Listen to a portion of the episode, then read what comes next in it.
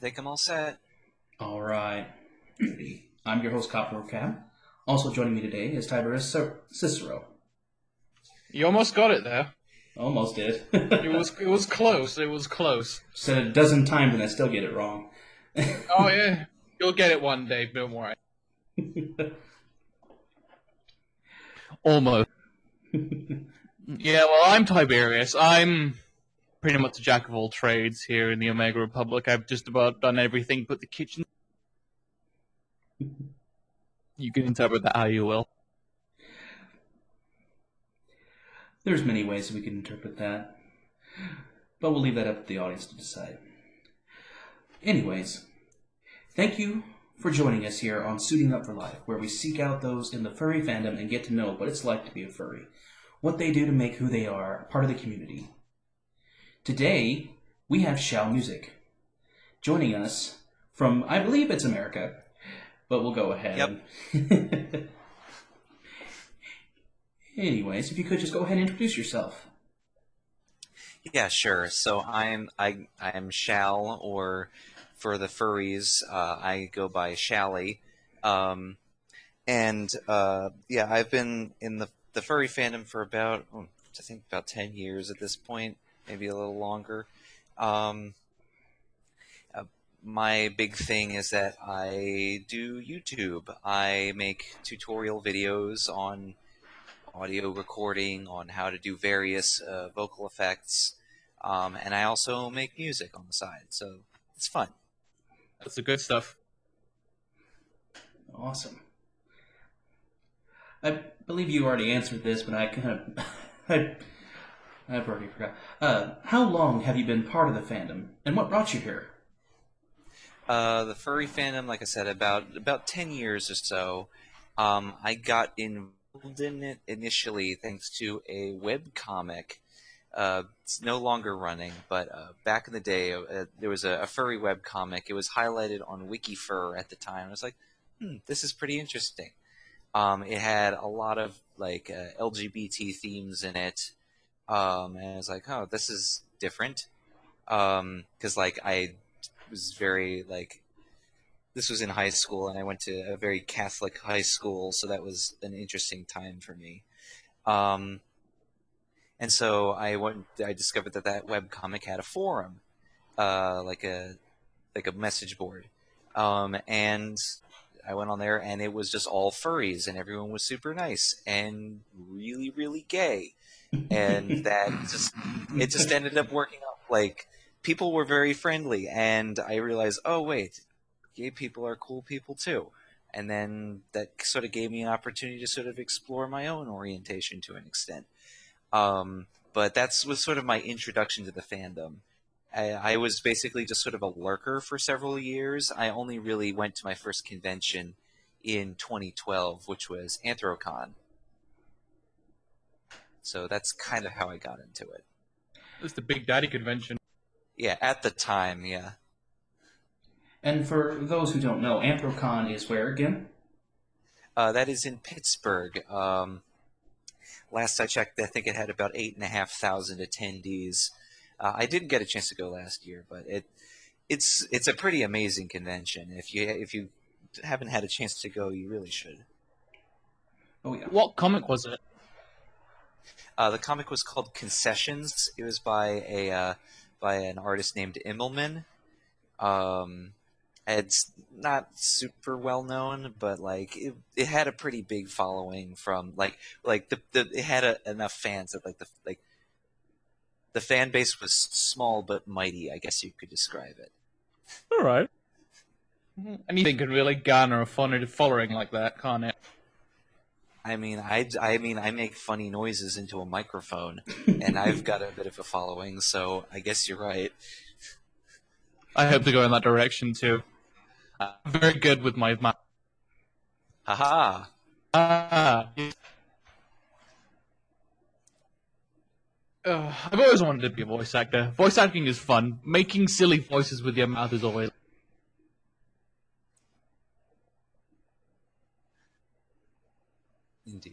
Indeed. Is there anything else? Next question. Of course, of course.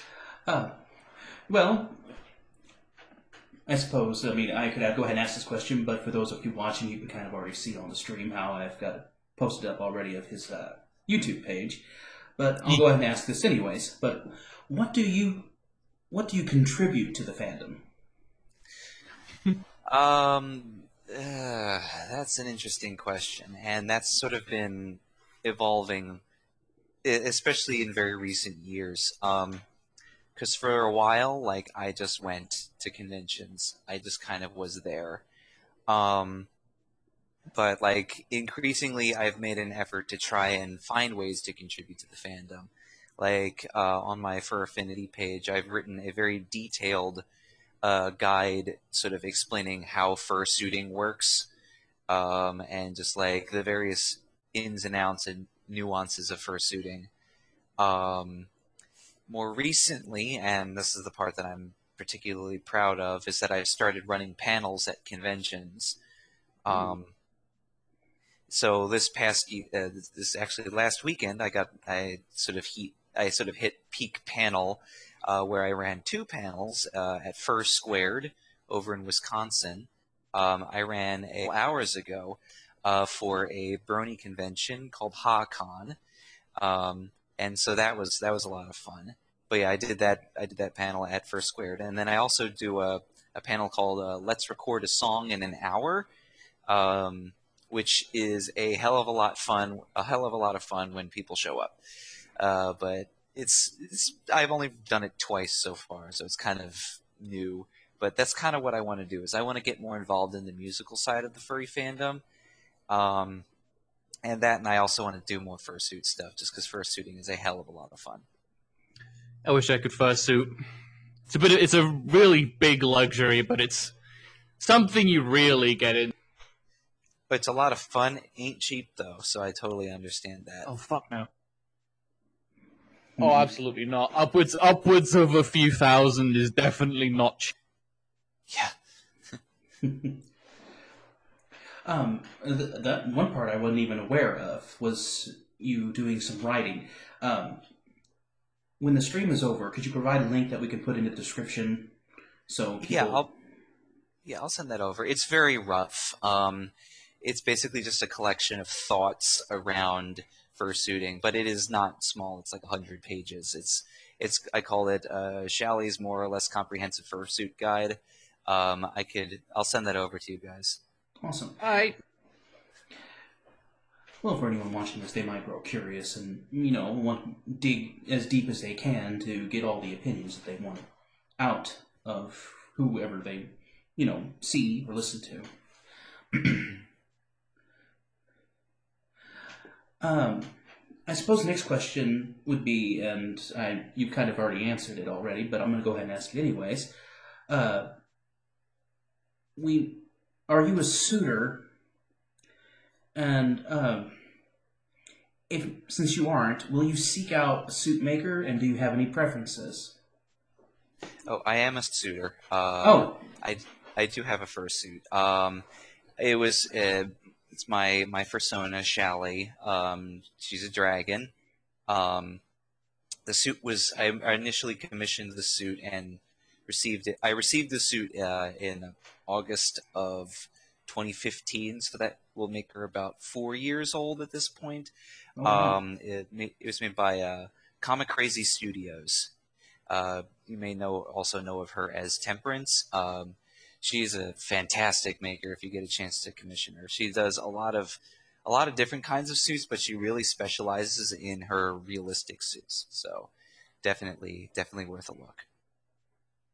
What type of suit is it? Is it a digigrade or plantigrade?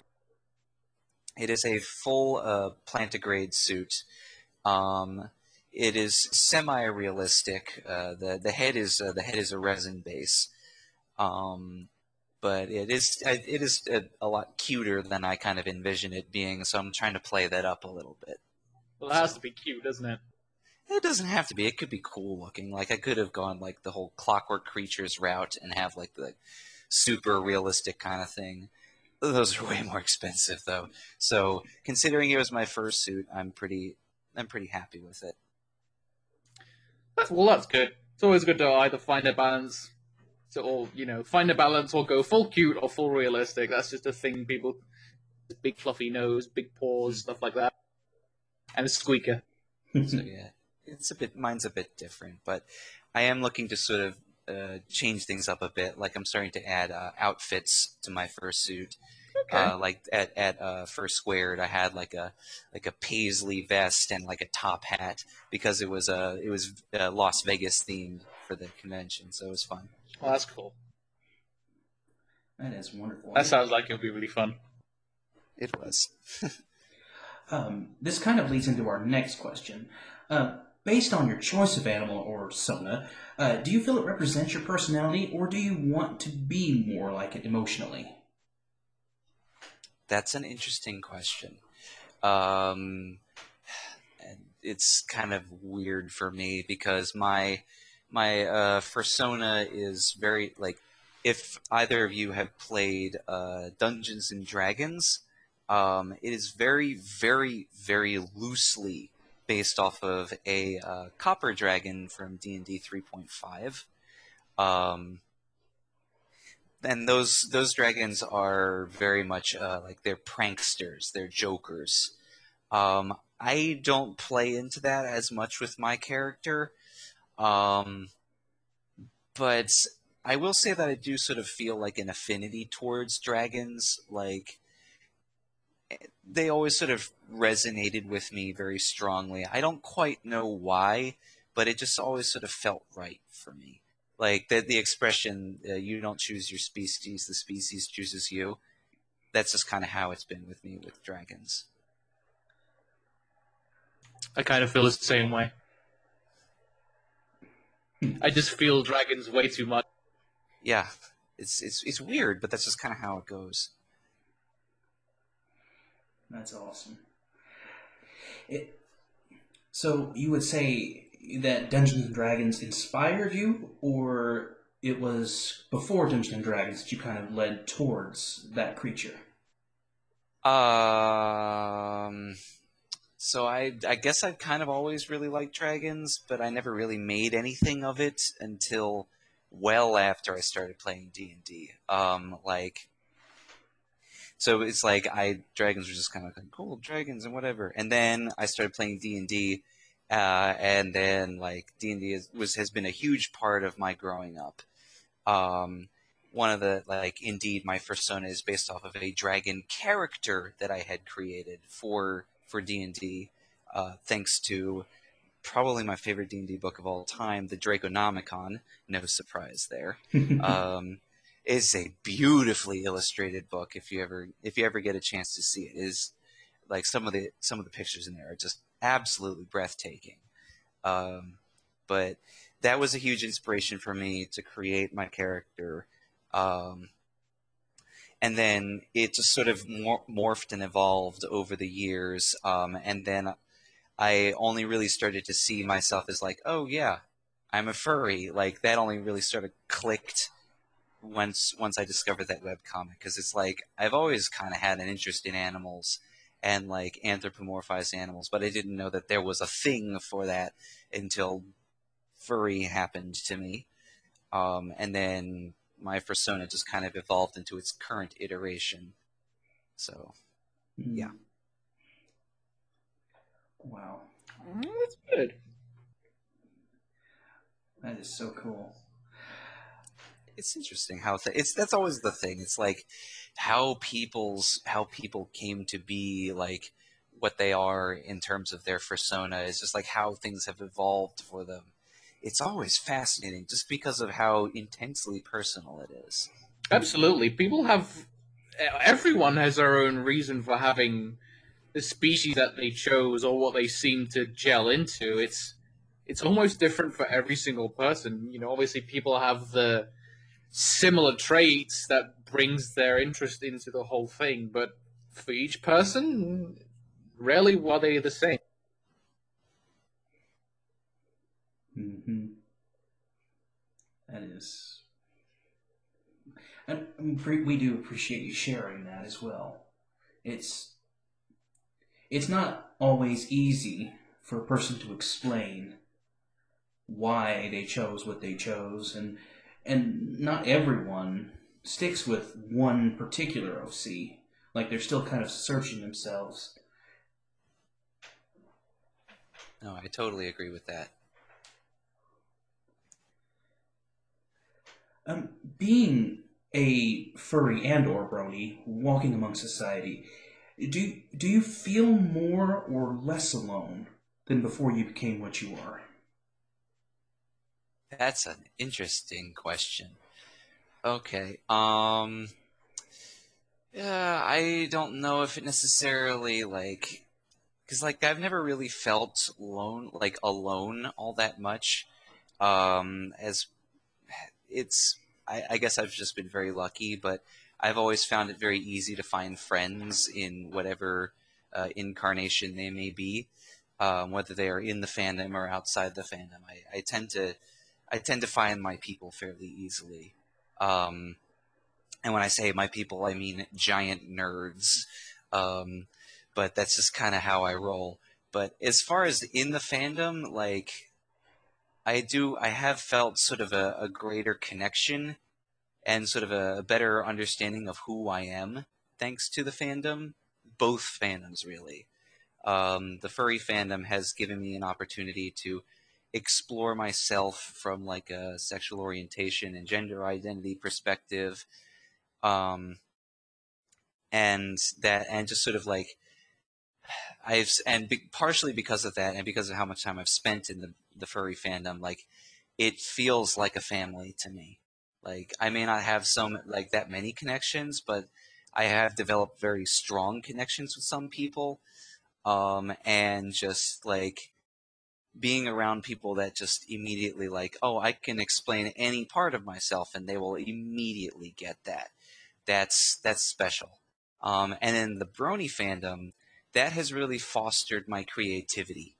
Um, like, there's a mm-hmm. lot of music that I would not have created had it not been for the Brony fandom. Um, I got into making YouTube videos because of the Brony fandom. Like, I saw folks like uh, folks in the analysis community. Like those were actually a lot of my inspiration for getting started. Was people was were like Brony analysts, folks like Dr. Wolf and Silver Quill and DigiBrony and Tommy Oliver and A and Y Pony. Um, those were all like sort of my inspirations for kind of getting into doing what I do.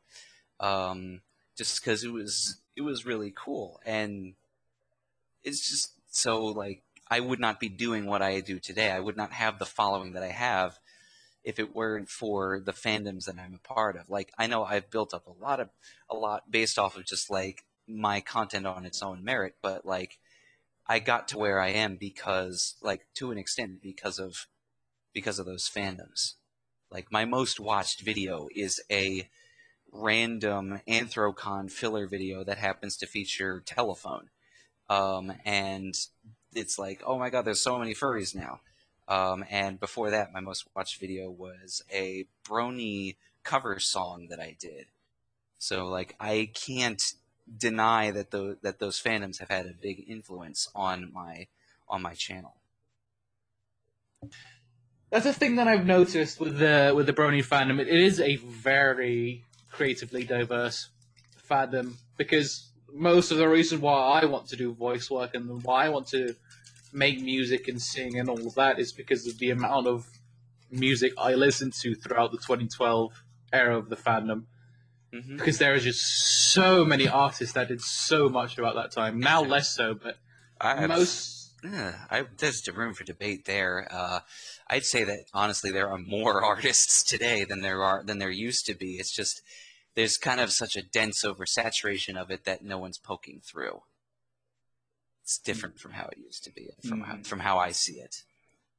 But like, ask Mackenzie. Oh my God, there's so much music that he. I mean, I'm sorry to interject with my own opinion here. I just go for it. Go for uh, it. I mean, the artist that always first comes to mind when I think Brony is, of course, Wooden Toaster.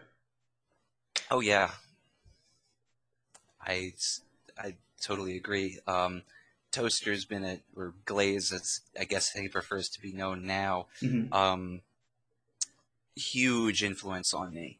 Like partially, partly like the my intention to do stuff around vocal effects um, was inspired by Glaze Mhm. uh, because he he made such heavy use of that in his music, um, and and like I've realized that people there really wasn't someone who did anything else like that other than Glaze, and it's like wow, that's really cool, and just because.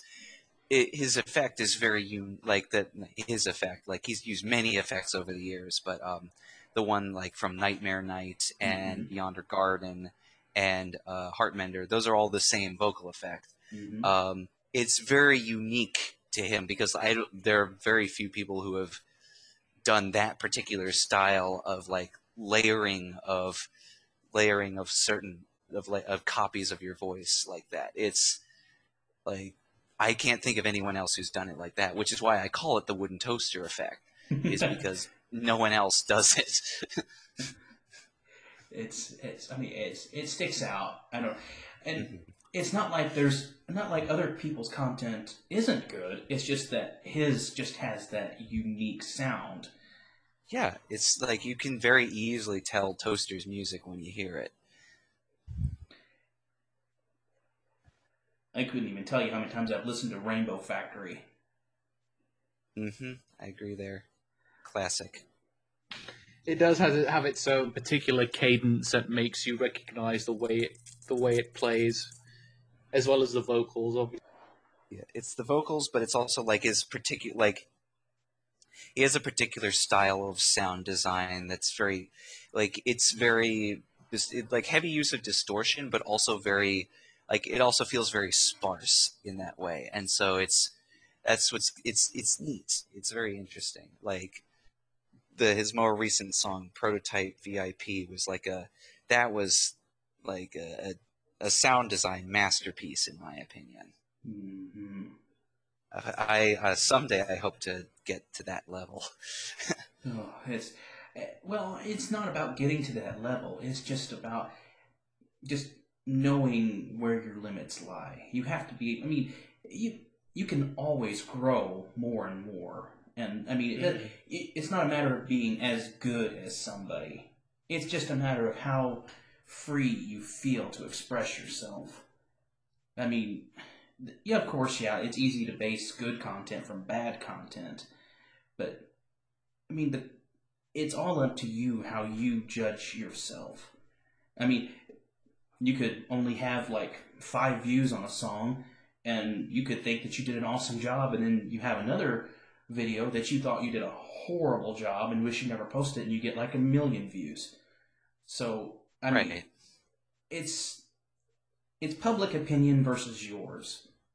Hmm No, I agree. It is about how how you gauge yourself.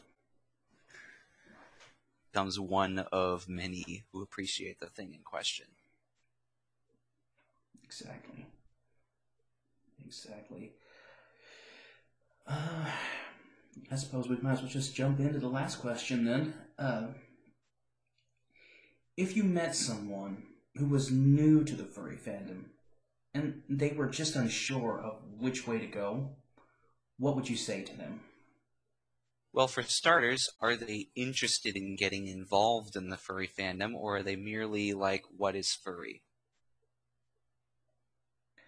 Well, let's just say they came across some some videos of these people dressing up in fursuits, and they're like, "Okay, I've heard of this, but I wonder if it's for me." Ah, okay, so they are interested. Okay, because I, because like there's sort of two different answers depending on who they are. Because like, if it's the what is all this thing, that's just like, oh, they're just fans of cartoon animals. They like they're like Trekkies, but they wear costumes in a different way. Mhm. Um, and then we just sort of move on about our days, and then they're like, oh, okay, cool, whatever. Um, but then uh, a love of anthropomorphized animals, yes, that is part of it, but also it's a community of people who are so um, what's the word I'm looking for? It uh, radically accepting. I think is an is an accurate way to describe the furry fandom I like that. yeah, they are radically non-judgmental of people. They are you're able to form levels of connection with furries that it would be difficult to find anywhere else because you can express yourself in like in a myriad of ways and no one will bat an eye. Mhm. like and the fact that there's so much diversity there that people have seen it all and nothing is weird to them. Uh, so there's that but also just like the sheer just ridiculous generosity of the furry fandom as well. Like this uh, the convention i went to this past weekend um, they uh, there were about 1100 people there they donated $32,000 to this to their their chosen charity. Wow. Yeah, well, granted, one uh, a third, about a third of that came from one person because they were particularly generous. Oh wow. But um, yeah, but I can it's imagine. still big, big money ha- happening. Uh, it's just like the fact that you don't really see that in a lot of other conventions where people go that far above and beyond to help the kiddies, kind of thing. Um, but yeah, it's it's it's the combination of all those things. It's the creativity, it's the radical non-judgmentalness, non non radical non-judgment. Wow, non-judgmentalness. I am on point. Uh, okay, and it's the combination between those two, the charitable giving, and just the willingness to just be a goofball is is what makes furry unique. Like if you, it takes a special kind of person to put on an animal costume. Uh, grab a old uh, uh, Sears mannequin, put a bunch of paint and animal skulls all over it, and run around run around an old hotel asking people to push his buttons. That yes, that is something that literally happened to me this past weekend.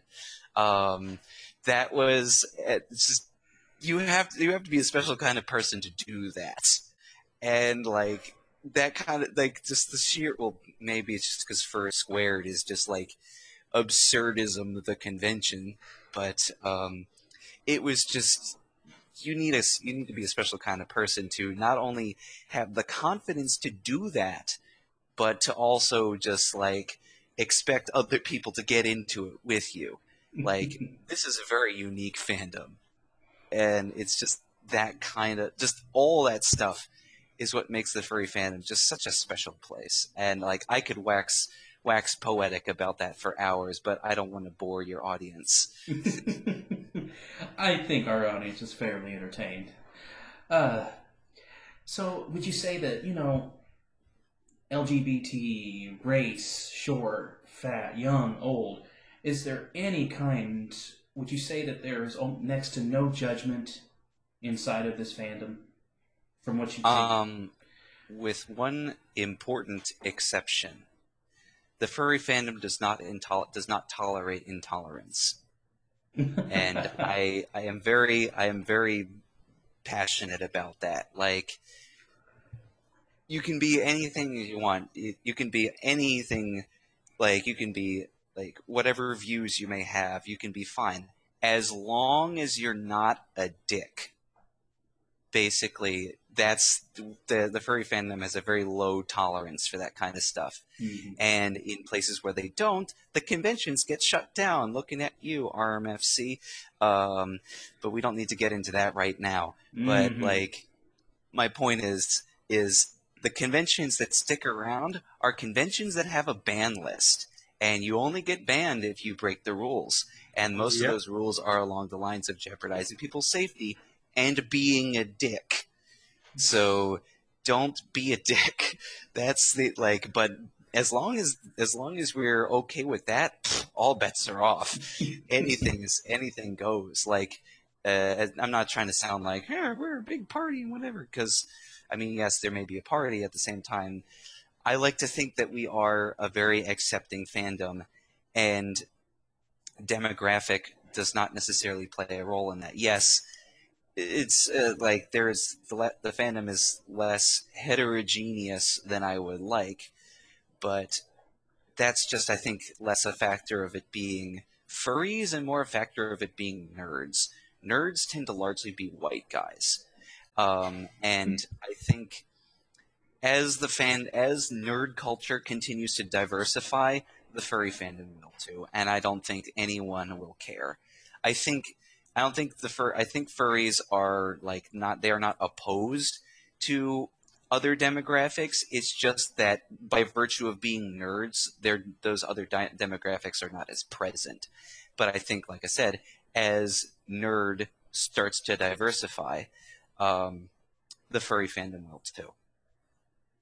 But this is not to say that we are not diverse in terms of like LGBT. Oh my god, it the fandom is so gay, but that's not a bad thing. no, no. It's so boiled down.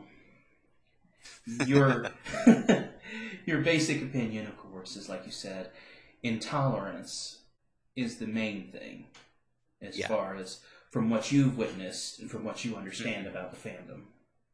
Yeah. And granted, there are a few, you know, common sense things that, you know, people aren't supposed to do. Right. Yep. But, you know, as far as a person's sexuality, a person's race, you um, their size, non subjective at all inside of the family. Oh, absolutely. Absolutely not. Like, we are so accepting of that. Like, you can be any body type and you can find a significant other. You can be, you can have any configuration of gender identity and sexual orientation and you can find a significant other. Indeed, you could probably find multiple because